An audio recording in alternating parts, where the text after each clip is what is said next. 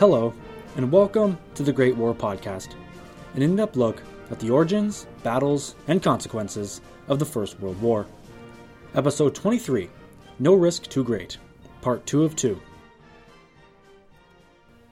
As we talked about last time, the failure of the Allied fleet to force the Dardanelles led directly to the landing of troops on the Gallipoli Peninsula. Following Admiral Robeck's final attempt on March the 18th, the senior commanders met on board the HMS Queen Elizabeth to discuss what their next move should be. The mobile Ottoman howitzers, which stalked Robeck's minesweepers, proved to be the Achilles heel of the naval operation, as counterfire from the fleet was too slow and too inaccurate to keep up with the rapidly moving cannons. Robeck was in agreement with General Sir Ian Hamilton, commander of the Mediterranean Expeditionary Force, that the most efficient way to silence the Ottoman guns was through a land operation, designed to storm the Gallipoli beaches and force the Turks to direct their artillery away from the Dardanelles, allowing for Robeck's minesweepers to complete their task of clearing the strait. On March the 23rd, just one month before the landings would take place, the decision to suspend naval operations was made, and the army began preparing to go ashore. From here on out, the Battle of the Dardanelles took on a much different form, and began to slide down the slope to utter debacle, leaving 120,000 dead and the leaders in Britain being all too quick to point the finger. When it became clear that troops were required, there was immediate pushback from the senior staff in London, the most vocal opponent being the Secretary of State for War, Lord Kitchener. At the War Council meeting in January, Kitchener had agreed to the Dardanelles plan on principle, with the condition that the Army would have nothing to do with it, leaving the Navy as the sole trustee. Churchill, of course, was more than happy to agree to this, since he had originally proposed the whole thing as a sole naval venture. Kitchener's reasoning behind wanting to keep the army on the sidelines was that he was more concerned about the Western Front, and rightly so, did not want a sideshow like the Dardanelles sucking manpower away from Europe. In Kitchener's estimation, the German army was nearing exhaustion, and Britain would need as many troops as possible to begin pushing the Germans out of France. In truth, however, Kitchener always had his doubts about the Navy's chances, but was not about to offer ground forces to Churchill, lest risk he take him up on the offer and leave him shortchanged for Western Europe. Since January, Kitchener had stood by his decision by arguing that even if Churchill came to him hat in hand asking for ground troops, there was nothing he could do, because there were simply no troops available which could be deployed within a reasonable time frame. But all of this began to change in early February. When Britain declared war on the Ottomans in November 1914, their immediate concern was the security of Egypt and the Suez Canal, which shared its eastern border with what was then Ottoman held Arabia. Stationed at the Suez were 70,000 troops under the command of Sir John Maxwell, whose force consisted primarily of troops from India, but had recently been reinforced by the arrival of 20,000 Australians and New Zealanders, who were en route to France, but had been stopped in Egypt because of the Ottoman naval threat. Kitchener's concern for Egypt was well placed, because on February the 3rd, 25,000 Ottomans backed by Arab regulars made a pretty ballsy move by crossing the Sinai Desert and attacking Maxwell's forces along the Suez. It had taken the Ottomans almost a month to complete the crossing, and the battle itself lasted just a couple of hours before they again retreated back into the Sinai. With the Suez Canal now secure and the naval operation at the Dardanelles about to begin, Kitchener was increasingly pressured by Churchill and the First Sea Lord Jackie Fisher to make part of Maxwell's garrison available for service in the Mediterranean, something which Kitchener found increasingly difficult to challenge. The argument against Kitchener was that there was no good reason to keep 70,000 troops hunkered in Egypt, especially since the Ottomans showing at the Suez was not particularly impressive. The fact that the Ottomans tracked the Sinai for weeks prior was not taken into consideration. But with the excuse of protecting Egypt now removed, Kitchener could no longer say that there were no troops available for campaigns elsewhere, and reluctantly appointed his old friend, Sir Ian Hamilton, in charge of the newly formed Mediterranean Expeditionary Force, cannibalized largely from Maxwell's former garrison. But it also became clear soon after that Kitchener had been hiding an additional division, the 18,000 strong 29th Division, a veteran group of mostly overseas troops which was currently in transit to France. Upon hearing this, Kitchener was forced to redirect them to the Mediterranean, much to the chagrin of Sir John French and Joseph Joffre. It took Hamilton roughly three weeks to assemble the five divisions making up the Mediterranean Expeditionary Force, the MEF for short, and as we saw, only had one month to prepare for the landings. And as a result, Hamilton threw everything but the kitchen sink into his planning. Sir Ian Hamilton was said to be one of the most experienced officers in the British Army. Born in 1853, the now 62 year old general was a lover of classical poetry by the likes of Homer and Virgil, and had an impressive resume of overseas service, including India, Burma, Egypt, and South Africa, where he served as Kitchener's chief of staff from 1899 to 1902. In 1904, he was part of the British observation team sent to take notes on the Russo Japanese War and became commander of the overseas forces in 1910. Like his former colleague Admiral Carden from last day, Hamilton was plucked from out of nowhere when the war broke out, and did not receive command of the MEF until March the 12th, just 11 days before the meeting on board the Queen Elizabeth, and, more crucially, 33 days before the landings. To put that into modern context, it takes 12 months to plan the Super Bowl for crying out loud, so to say Hamilton faced a daunting task would be a gross understatement. To add to this already insurmountable level of stress, Hamilton had received little instruction from Kitchener and was basically ordered to just not screw it up. While I don't think this was a personal salvo at Hamilton, because the two men were old friends after all, it probably had more to do with Kitchener being really pissed off about having to send land forces, despite that oath Churchill's promises that the Navy could do it alone. Unfortunately for Hamilton, this meant he had nothing to go off of except for a few outdated maps and woefully inaccurate numbers of Ottoman defense strength. There were only two things that Hamilton could project with any sort of accuracy. One, that his targets were the Ottoman forts and mobile howitzers, and two, that he would need the full strength of his force to get it done. In total, the MEF consisted of 75,000 troops organized into five units. The first was the 29th Division, which we already mentioned. The second was a single Australian division, plus an additional battalion of mixed Australian and New Zealanders, which we commonly refer to as the Anzac Corps. In addition, there was a small expeditionary army provided by the French of Algerian and Senegalese troops and a division of Royal Marines. But the question of where he was going to land his forces remained unanswered. There was only one beach which was practical for an amphibious landing, located just south of Suvla Point, at a place we know today as Anzac Cove, which he obviously assigned to the Australians and New Zealanders. But other than that, Hamilton's options were limited. The Gallipoli Peninsula is a topographic nightmare for an attacking army.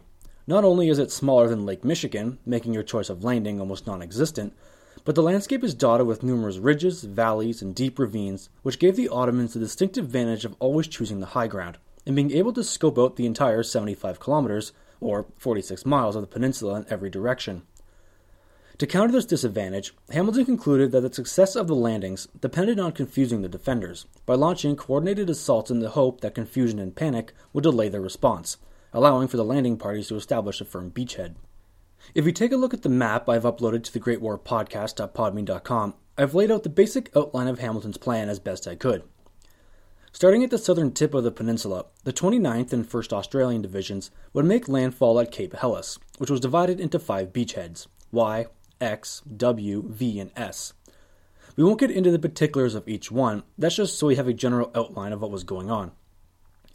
The Anzacs, as we already know, would take Anzac Cove, which is located on the Aegean side of the peninsula. Meanwhile, the French division would launch a feint attack at Ceil, near the old fortresses ruined by Admiral Carden's February bombardment. They are located directly south of Cape Helles, but I've placed it a bit higher on the map because I found myself running out of room the further down I got, so just a heads up. Following their hopefully successful feint attack, the French would then hop across the Dardanelles and help the 29th and Australians get ashore at Cape Helles.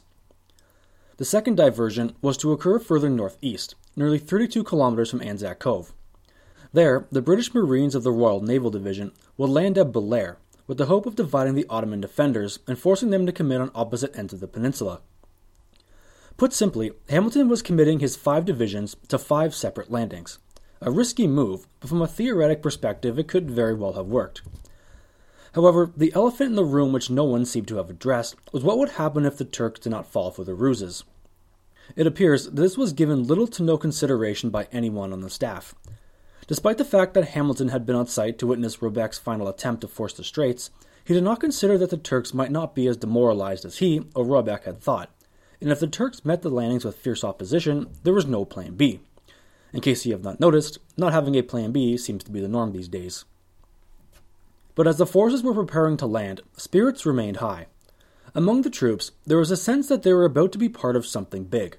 Not only was this to be the largest amphibious operation in military history, but if it worked and the Navy got through the Dardanelles, they could credit themselves for being the first troops to knock a belligerent state out of the war. Since August, none of the combatants had surrendered as of yet, and being on the cusp of something so momentous must have been an unparalleled motivator. But it is important to note, and I want to make this clear, the Gallipoli landings were not an invasion of the Ottoman Empire. The plan was never to seize the peninsula and fight their way to Constantinople. The landings were solely orchestrated as a way to get the Navy through the Dardanelles, and in a sense were a diversionary attack in their own right. Because of this, men were without proper supplies and equipment, and were not provided the resources necessary for prolonged occupation. A good indicator of this was the landing craft employed to ferry the men ashore. Basically, these boats were nothing more than roided up canoes pulled by a steam trawler, and once they neared the beach, the trawlers would release their hooks and the men would be propelled in the shore by a team of oarsmen.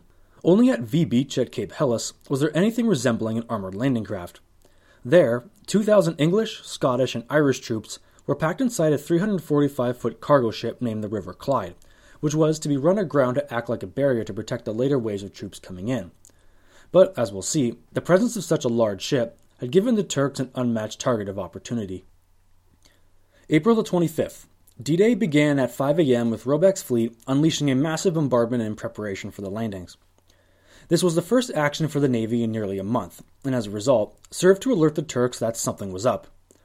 For the past month, Sanders and his staff had been busy scouting the prospective beaches, and had dug an extensive trench network covering the ridges which overlooked the landing sites, and from there the Turks waited.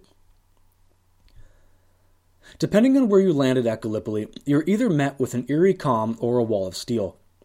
For the Anzacs, they met little opposition, at least initially. Due to a mix up somewhere, the Anzacs landed a mile north of their original target and had sidestepped the Ottoman defenses completely.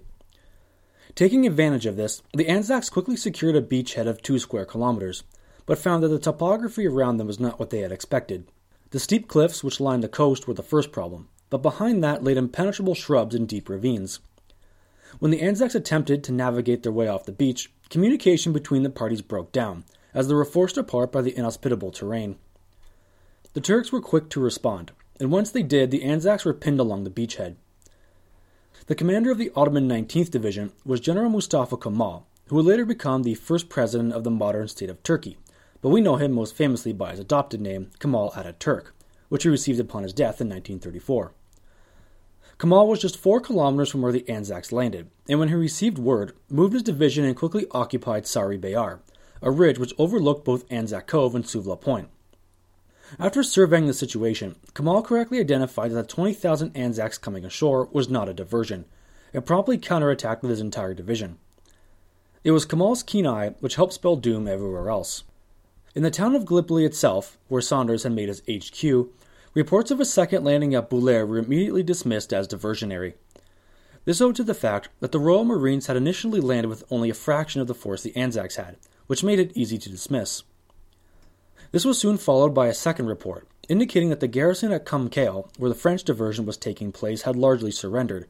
But more curiously, the French had left within 24 hours and were headed across the Dardanelles, to where the 29th and 1st Australian had come ashore at Cape Helles. And it was at Cape Helles where the confusion and carnage had reached new levels. Of the five beaches at Cape Helles, codenamed Y, X, W, V, and S, the landings at Y Beach, X Beach, and S Beach were met with little opposition, but for those at W and V Beach, the situation was a nightmare. As the troops made landfall, they were instantly pounced upon by the Ottoman defenders. Entire longboats were wiped out without a trace, as machine guns and artillery wreaked havoc from all direction. Some troops took their chances in the water and stepped off too far from shore and drowned, while others found themselves shoulder deep in water, surrounded by floating dead. Weighted down by their gear, they could barely move and were at the mercy of the Ottoman gunners. When the River Clyde ran aground, the 2,000 troops packed inside were to rush down a set of gangplanks and make their way forward. But the planks had been positioned towards the bow, running parallel to the hull, and when the troops stepped out, they were decimated by the fire coming from the beach. The gangplanks, clearly in view of the Ottoman defenses, were soon clogged with the dead and wounded, and the survivors were forced to climb over their comrades or throw themselves over the railing. Of the 2,000 inside, a quarter were killed and nearly half would have to wait inside the ship until the beach was secure, almost two days later. By noon, the beach was littered with corpses, and for 30 meters from shore, the sea remained a crimson red for weeks. But in the face of this slaughter, the landing parties managed to secure a small beachhead, less than a kilometer inland, along the former Ottoman defense line at Hill 141. This was partly helped by the Ottomans themselves, who on April the 27th had expended most of their ammo and forced to retreat. Now, you might be asking, where was the Navy in all of this? The Anzac and Helles landings were being pounded, and from the Ottoman positions, the fleet remained a menacing presence offshore. The short answer, and this goes for the entire eight months of the campaign, is that the topography and location of the front lines made it incredibly difficult for the fleet to differentiate between ally and foe. For example, from April 25th to May 5th, the bloodiest fighting took place.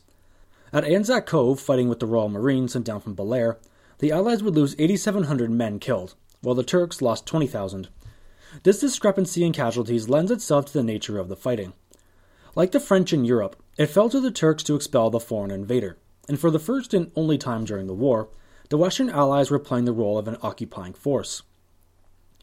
But after those bloody two weeks, Sanders and Kemal ordered their troops to dig their trenches as close to the Allied lines as possible. In some cases, there were only four meters, roughly 15 feet, separating the two armies. As a result, and this gets back to the Navy, the fleet could not risk shelling because they were just as likely to hit their own troops as they were the Turks. Like a goalie coming out to challenge a shooter, the Turks had severely limited what the Allies could do. With the fleet offshore and unable to play a role, the Turks had taken away the Allies' most powerful asset, leaving the troops on the beaches to rely on what they brought with them, which we already know wasn't much to begin with. The armies were quite literally living in each other's pockets. This was the situation within 11 days of the landings, and it would remain largely unchanged over the next eight months. The Allies clung to their narrow beachheads with the Turks surrounding the high ground. This made resupplyment tricky, forcing the Allies to do so only at night. And as the crisis at Gallipoli worsened, a second crisis 2,000 kilometers away in London soon erupted. On May the 14th, amidst the carnage at Gallipoli and stalemate in Europe, the people of Britain awoke to the morning edition of the Times newspaper.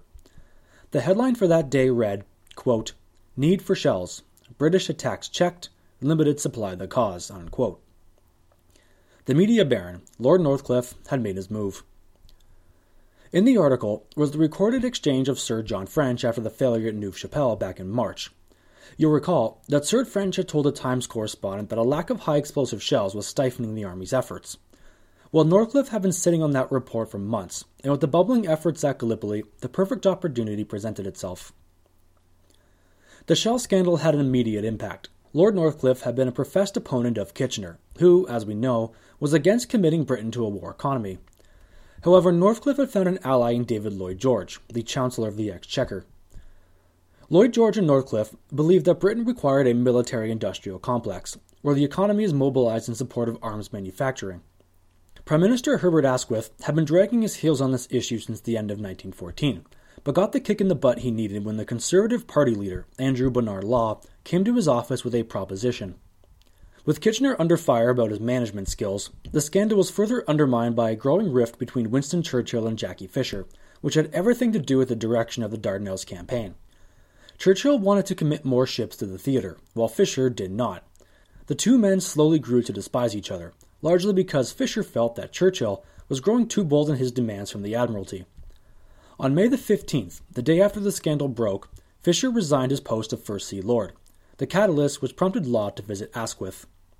You see, Fisher was one of those guys that, even if you hated him, you had to respect his resume. He had dedicated his life to the service of the Royal Navy, and saw through one of the greatest overhauls in its centuries long history. But Churchill was another matter. In the past, Churchill had counted himself as a member of the Conservative Party, but in 1904 had crossed over to the Liberals, which the Conservatives never forgave him for. They saw him as just another pampered aristocrat, who, despite never commanding in the field, believed himself to be a 20th century Napoleon. Basically, they saw him as just another armchair general. So, to the Conservatives, the idea of Fisher resigning because of the Dardanelles was repulsive. It was Churchill's idea in the first place, so Churchill should take the fall. In order to save his administration, Asquith agreed to form a coalition government with the Conservative Unionists. Kitchener was kept on board, but found his power severely curtailed, while David Lloyd George was appointed head of the newly created Ministry of Munitions, which was the beginning of Britain's growing commitment to the war effort. Under Lloyd George's leadership, the ministry would organize a new line of assembly works and pump out 35 million shells in preparation for the offensives on the Somme. Lloyd George's star would rise, and in December of 1916 would replace Asquith as Prime Minister of Britain. Furthermore, part of the new coalition agreement was that Churchill had to go. So on May the 25th, when Churchill showed up to work, he was told by Asquith to go pack up his desk. After handing over his resignation, Churchill skipped town and left to take command of a battalion on the Western Front. Of course, in 1915, Churchill did not have the same aura about him as he does today, and it is safe to say that had he been any less of a maverick, he probably would have just been another footnote in 20th century history. Although he remained deeply haunted by the Dardanelles experience, he would use his time at the front to begin rebuilding his career, and finally returned to politics in July of 1917. Meanwhile, the situation at Gallipoli had fallen into disarray. Both armies were at the mercy of the suffocating heat, and fresh water was in ill supply. Dust was everywhere, and food rations were often rotten.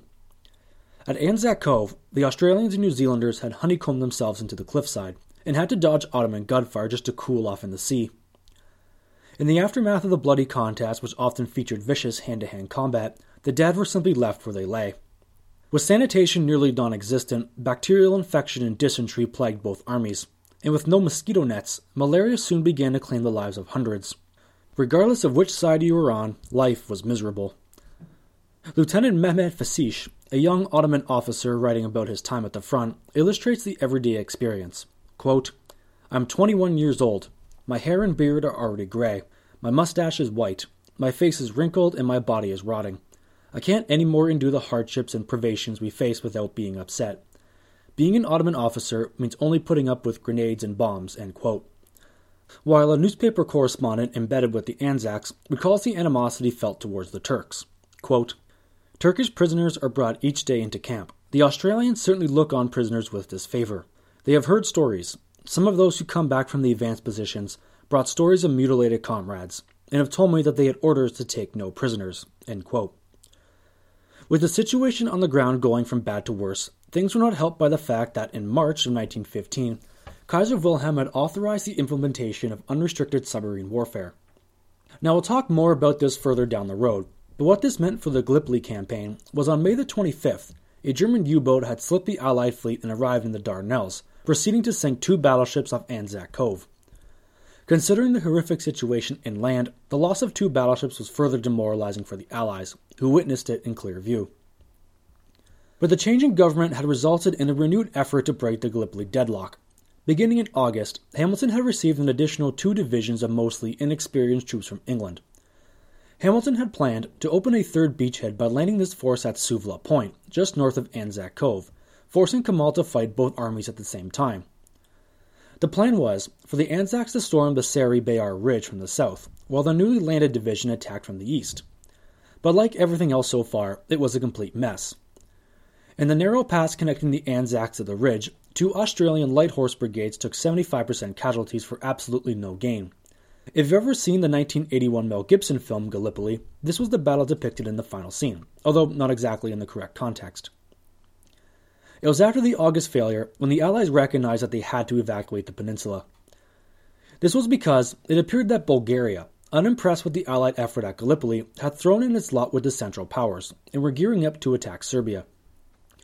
By the fall, the weather in the Aegean had turned bad, and torrential rainfall, followed by a drop in temperature, had flooded the trenches and froze the troops in their shelters. In October, Hamilton was sacked by Kitchener, and after a personal tour of the Allied lines, Kitchener finally authorized the evacuation. From December to January, the troops began to withdraw from the beach, and on January the 7th, the last Allied barge had left the coast. Despite Winston Churchill's belief that the operation would be a quick, low cost affair, the Dardanelles campaign had brought a change in British government and had cost him, Jackie Fisher, Admiral Carden, and Ian Hamilton their jobs, and it lasted eight agonizing and miserable months. The Turkish defenders had proven that the Ottoman Empire had not yet lost its military prowess, but the fighting had taken its toll.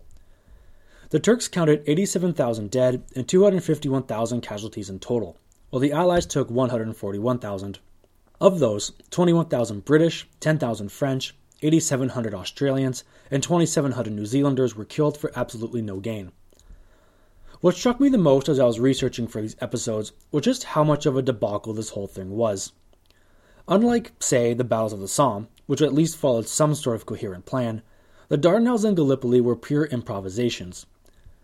There was never a grand scheme in which to follow, and so when things hit a snag, there was no point of reference to help find a solution. Part of this was because the British had underestimated the Turks. The attack on the Suez had led them to believe that the Ottoman Empire was a paper tiger, which stood no chance against the might of the Royal Navy. But since the Turks were fighting on their home soil and in defense of their empire, it had given them that ever important morale boost, which allowed them to keep the Allies from ever moving inland. Assisting this was the simple fact that the Allies did not have what it took to make such a risky move like this pay off. It soon dawned that nothing was going to be easy in this war. There was no shortcut in defeating Germany and Austria, and as long as the Western Front remained the main consumer of men and equipment, there would not be enough to spare elsewhere. But for the Australians and New Zealanders, who got their first combat experience on the peninsula, Gallipoli is often seen as when these two nations came into their own. For the Australians, Gallipoli was a baptism by fire. From a total population of 4.9 million, 420,000 would answer the call, and 8,700 were killed in the campaign's eight months.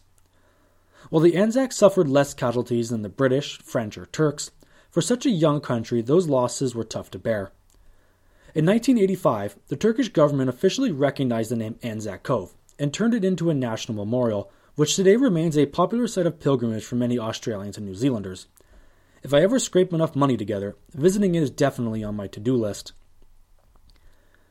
In order to close our discussion on the Dardanelles, we had to jump out of chronology a bit, so next week we're going to backtrack and pivot our focus to the Eastern Front.